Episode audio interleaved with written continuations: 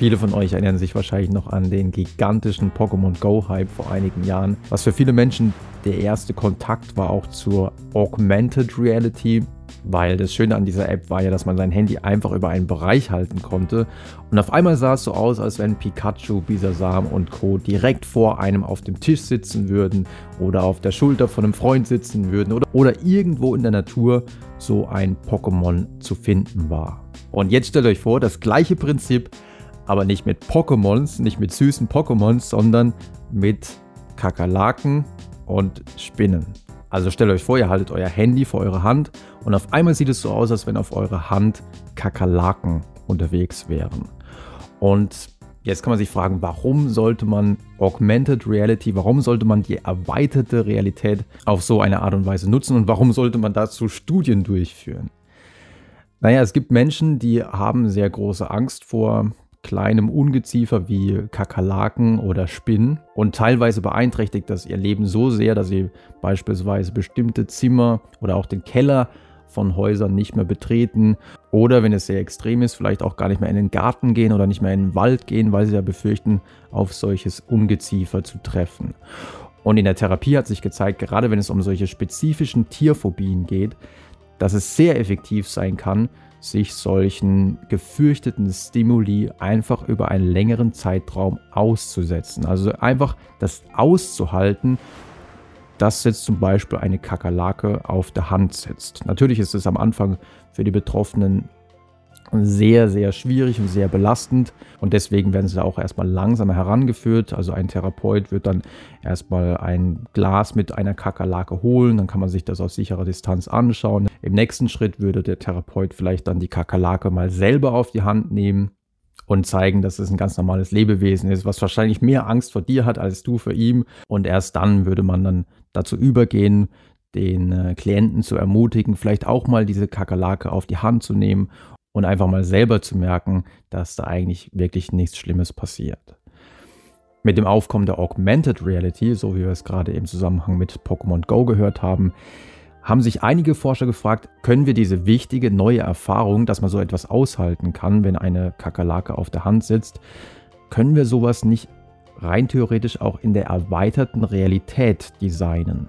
Natürlich gab es solche Versuche auch schon in der virtuellen Realität, aber vielleicht ist erweiterte Realität doch mal ein Tick realistischer, weil man ja dann den Stimulus in der realen Welt sieht und nicht in einer komplett virtuellen Welt. Also ich sehe ja dann die Kakerlake beispielsweise auf meinem Küchentisch und nicht auf irgendeinem virtuellen Tisch, von dem ich weiß, ja, diesen Tisch gibt es gar nicht und das ist alles komplett fake. Dazu haben die Forscher mal wieder Versuchspersonen auf zwei Gruppen aufgeteilt.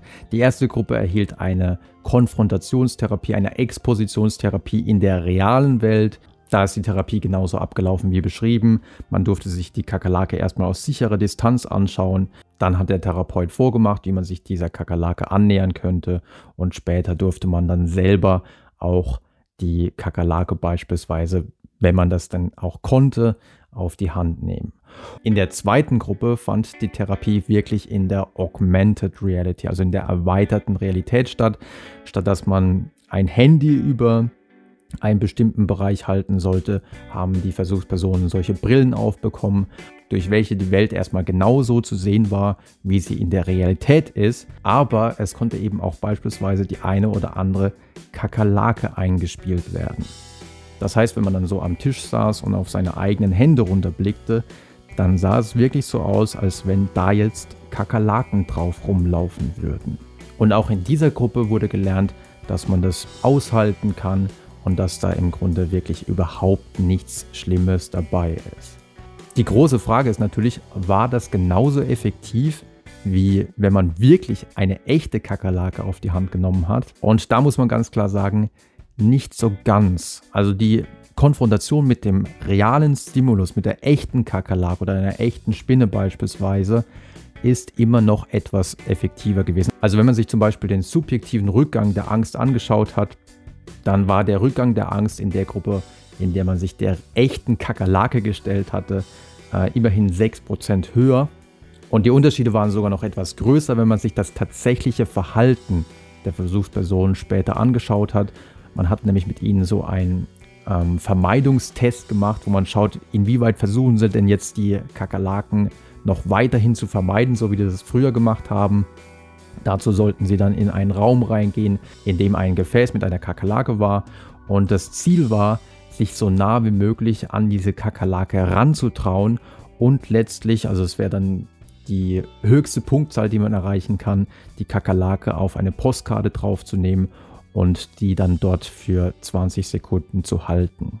Und das haben sich deutlich mehr Versuchspersonen getraut, wenn sie zuvor wirklich mit einer echten Kakerlake trainiert hatten. Nichtsdestotrotz ist die Konfrontationstherapie in der Augmented Reality durchaus spannend, weil zum einen sich die Technologie natürlich weiterentwickeln wird und wenn dann die Erfahrung immer realistischer wird, dann könnten die Effektstärken auch steigen. Und zum anderen sagen auch viele Versuchspersonen, dass sie sich diese Art der Therapie zumindest als Einstieg auch eher vorstellen können, weil bei vielen ist ja die Angst vor Kakerlaken oder Spinnen vor allem so groß ausgeprägt, dass sie niemals sich vorstellen könnten, in so eine Konfrontationstherapie reinzugehen.